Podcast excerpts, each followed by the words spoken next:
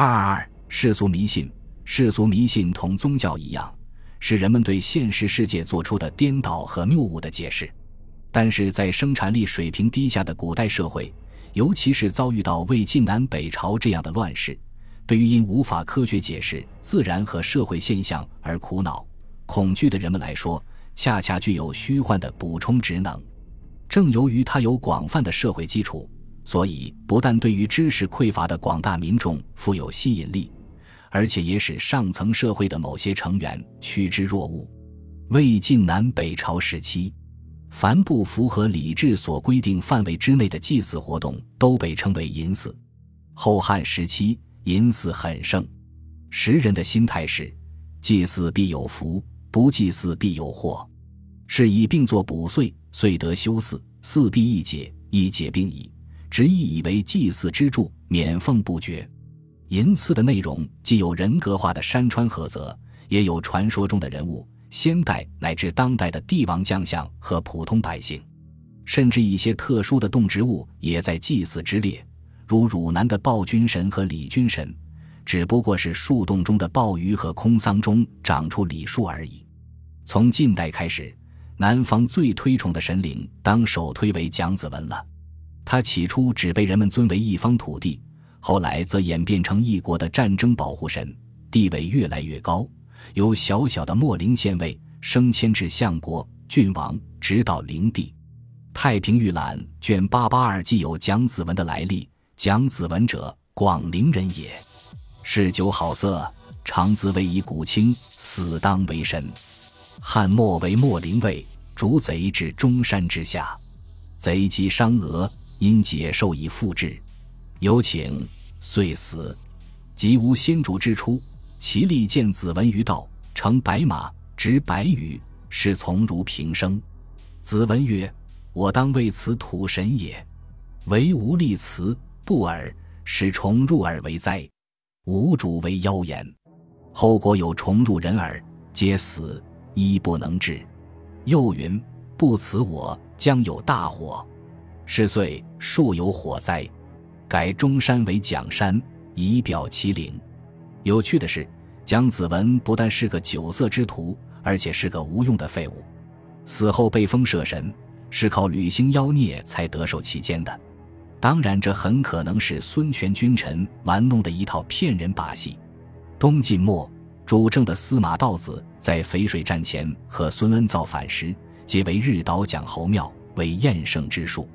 宋文帝末年，太子刘绍弑父自立，各地诸侯王乘机举兵内向夺取王位。刘绍为取胜，特将蒋子文神像移入宫内，宴祝其请，并拜封为大司马、中山郡王。孝武帝杀刘绍后，又将蒋升至相国、大都督中外诸军事。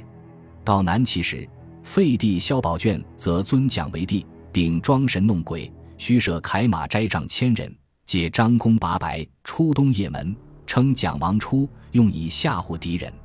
陈代皇帝频临蒋帝庙进行祭祀。另外，在南方被尊为神还有项羽、孔明、苏峻、周瑜、孙坚以及麻姑等。据吕思勉先生研究，城隍庙的祭祀也始于南北朝。北方淫祀之风虽然不如南方之盛。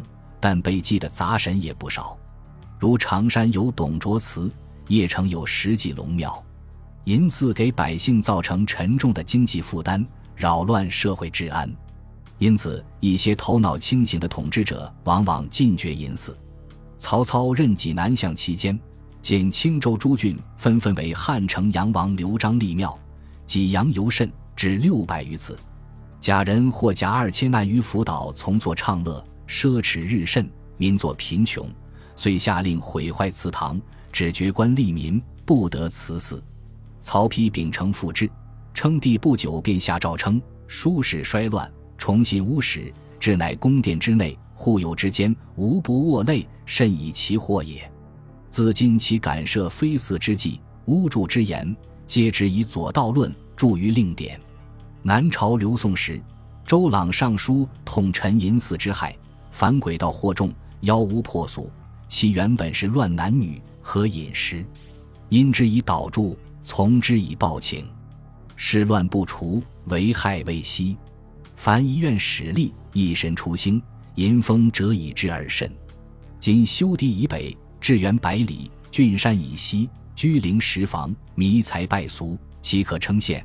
以禁绝淫祀而有名于史的官吏也不在少数。如南齐时，冀州刺史刘怀真下令捣毁治内的苏郡庙。梁时、清、冀二州刺史王神念见临海先有神庙，妖无期惑百姓，远近祈祷，迷费极多，便下令毁撤。世俗迷信中流传甚广的还有各种巫术。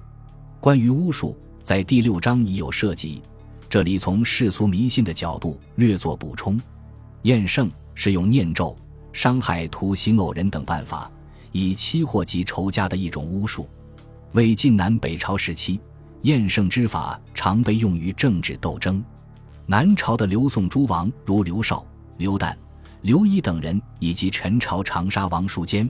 皆用验圣诅咒过政敌，北齐河间王高孝婉把政敌之刑树成草人，用箭射之。宋明帝曾描述过被人验圣的情景，称仇家咒诅祷请，尽是邪巫，常披发显足，骑守北极，遂图画镇宫，乐以名字，或加之使刃，或烹之鼎货。南北朝时，无论南方还是北方。厌胜之法都把政坛闹得沸沸扬扬，很多人为此丢掉了性命。厌胜之法还施之于死人。吕先生指出：“假后之杀武道后也，妖巫为后壁诉冤于先帝，乃复而并之，施诸验和符书药物。慕容俊夜梦时己龙啮其臂，误而误之，命发其目，剖棺出尸，述其残酷之罪。”弃于漳水，姚常以伏登平战胜，亦于军中立苻坚神主而请之，即拜伏师奴。秦良独乃绝奸尸，鞭挞无数，裸包衣裳，见之以疾，砍土而埋之。侯景之葬梁武帝，使卫士以大丁于要地定之，欲令后世绝灭。北齐孝昭不遇，见文宣为岁，验圣之术被赦，皆是误也。尸卜是传之久远的巫术，用以进行人神沟通。魏晋南北朝时期出现不少占卜名家。三国时的管路，两晋的韩友、郭璞、葛洪等人皆善卜。郭璞著有《心林》《卜运》，葛洪撰有《归诀》，皆是名重一时的卜书。当时信卜者甚众，上至皇帝百官，下至布衣庶民。宋明帝立后。诸子在运，皆以卜筮决疑，并以所得之卦为子其小名。梁元帝身陷孤城，不思退敌，却先元师使之，卦成，又取归氏验之，最后认为兵败身亡是命中所定，不承认自己昏庸无能。北魏名臣高允嘲笑那些信卜取货者：上宁于王，下保于己，福禄方至，其有祸哉？今舍本而从其末，就信之至，不亦疑乎？其实连一些卜家都不敢保证卜术必有验效。还有就曾讲，师卦用五行相生杀，如暗方投药治病，以冷热相救，其差与不差，不可避也。风角、旺气都是巫师祈求神谕的手段。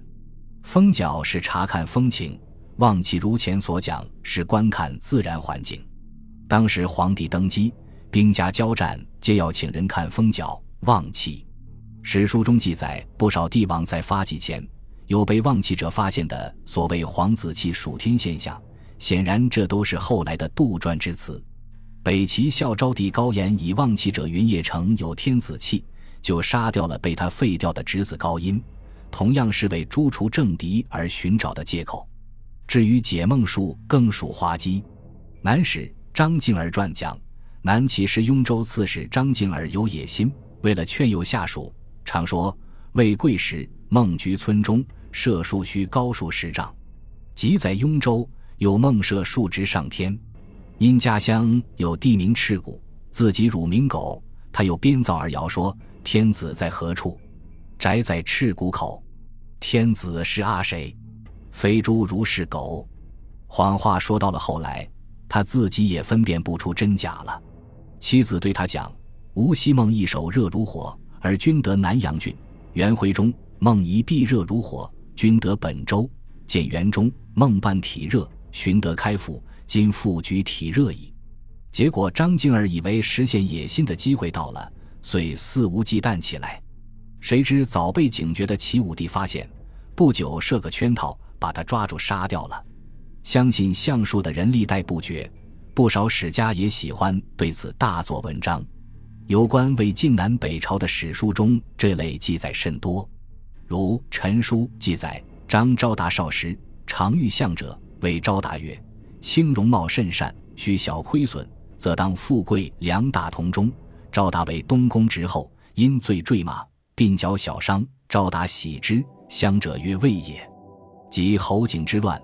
赵达率木乡人袁台城，为流矢所中，秒其一目。乡者见之曰：“清香善矣，不久当贵。”不久，张昭达果因功德受定州刺史，后官至车骑大将军、司空。